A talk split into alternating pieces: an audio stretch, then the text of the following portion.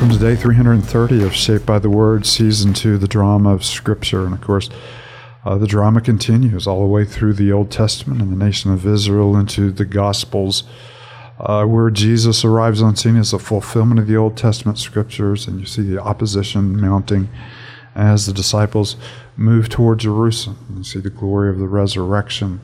Jesus' call to the disciples, his ascension uh, to the right hand of the Heavenly Father and empowering disciples through the Holy Spirit to take the gospel, uh, beginning in Jerusalem and Judea and Samaria to the very ends of the earth. And we are getting pretty close.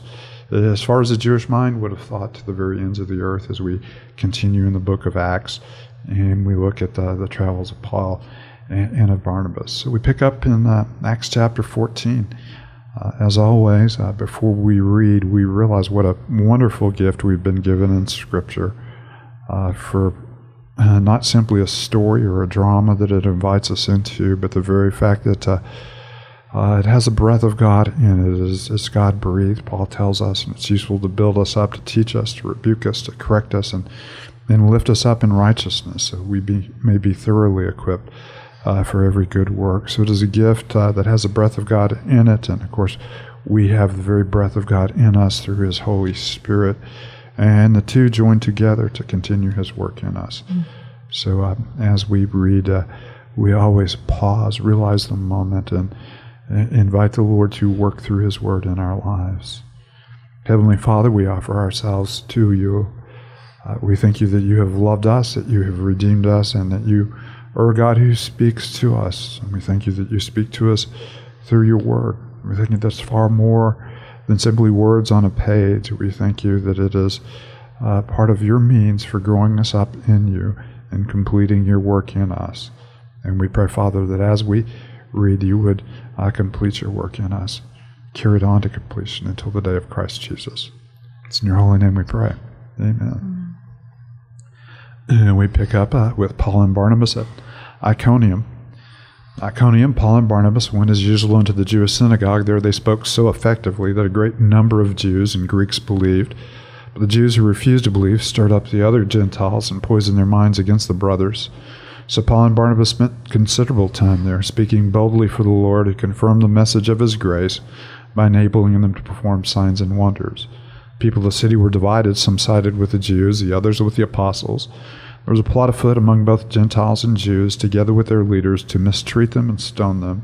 They found out about it and fled to the Lycaonian cities of Lystra and Derbe into the surrounding country, uh, where they continued to preach the gospel. In Lystra, there sat a man who was lame. He had been that way from birth and had never walked.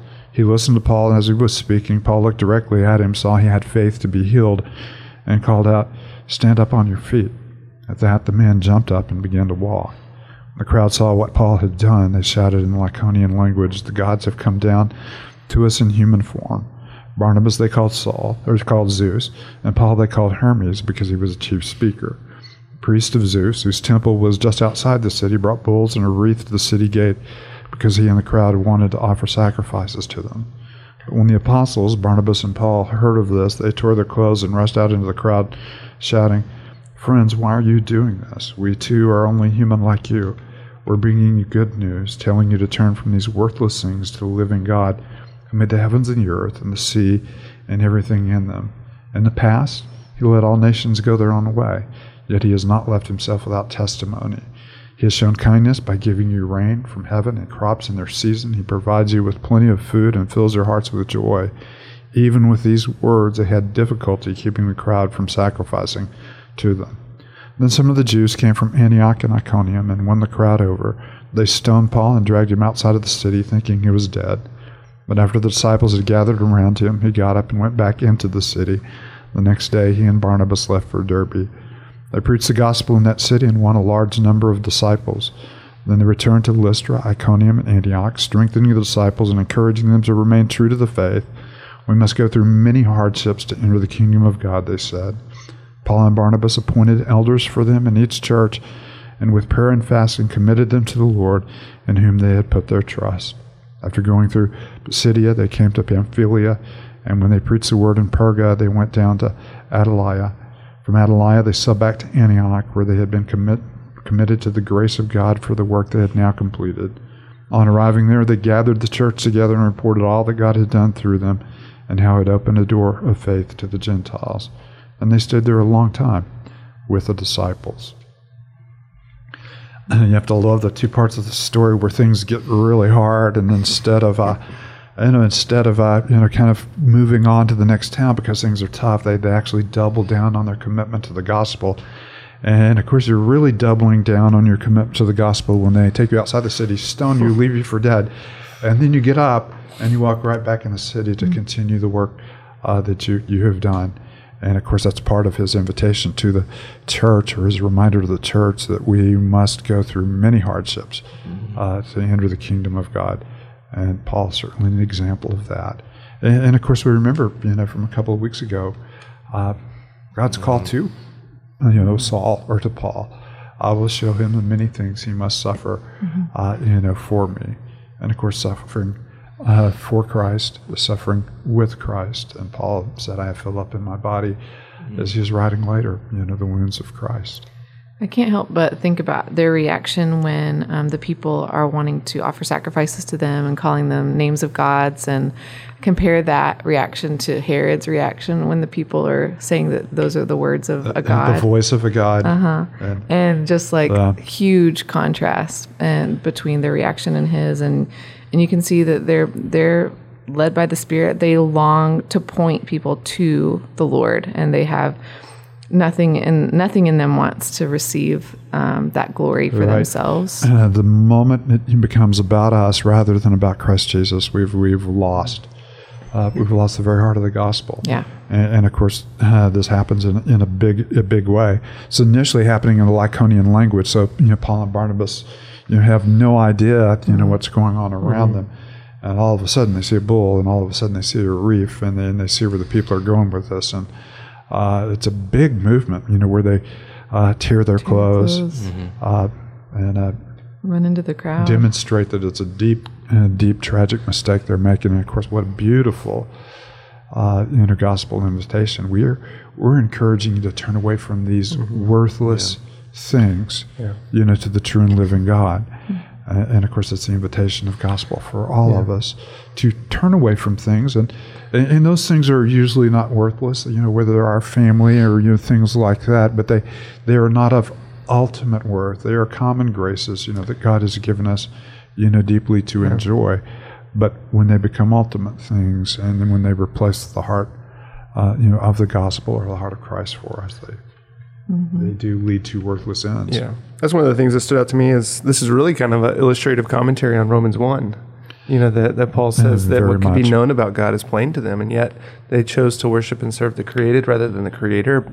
But you know through through His common grace, through this you know general revelation, and I love even not only has He given you rain, He's shown His kindness by giving you rain um, from heaven and crops in their seasons. He's provided you with plenty of food, but He fills your hearts with joy you know that the one of the general you know common graces God gives to His people is to fill their hearts with joy, but but not just so that that would terminate there, but that they may know Him. And and so I love you know what Paul does here is he doesn't just uh, uh, allude to general revelation and say hey these things you know but he says no we've come also to preach the good news to you because we want you to turn like you were saying from those worthless things to the living god you know that we have something better held out to us in the gospel but this is this is romans 1 on display and No, it is. we need it's to hear it beautiful description of common grace. He's given you rain. He's given you food. He's filled you with good things, and even beyond that, He has, uh, you know, filled your heart with joy. All glimpses of who He is and His provision and His grace. And of course, we have two testimonies of God. We have,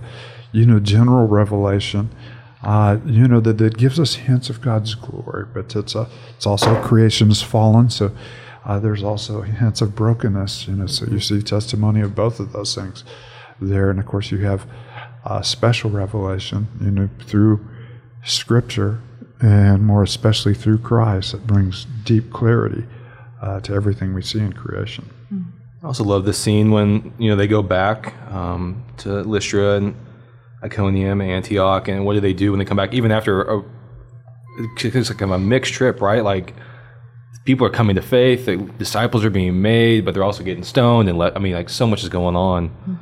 Um, you know, and, and yet when they show up, what do they do in community? They strengthen the disciples and encourage them to remain true to the faith. And just what a good reminder that is that when we gather, you know, so often that's a large part of what we need to be doing is strengthening one another and encouraging one another to remain true to the faith, and also knowing that you know we will go through many hardships to enter the kingdom of God. And obviously, they're they're doing that, they're experiencing that, but even these guys going through hardship are also pouring into those around them to encourage them in their faith. Yeah. You know, what a wonderful picture of biblical community. Um, you know, strengthening each other, encouraging one another, and and walking through hardship, you know, with one another.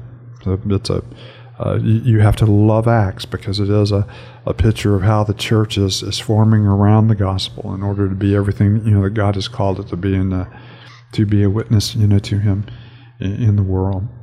Katie, you mind closing us with a word of prayer? Father, thank you. Um, thank you for the work that you have accomplished um, through your people. And we see that in the book of Acts, and we continue to see that today. And we're so um, encouraged and strengthened by it, um, reminded that you accomplish the purposes that you set out to accomplish. And so, would we be um, a people who are just open handed with the things that you've blessed us with, um, knowing that our full joy um, is found in just following you and, and being in your will and, and being in relationship with you, Lord. Um, thank you so much for who you are. It's in Christ's name. Amen.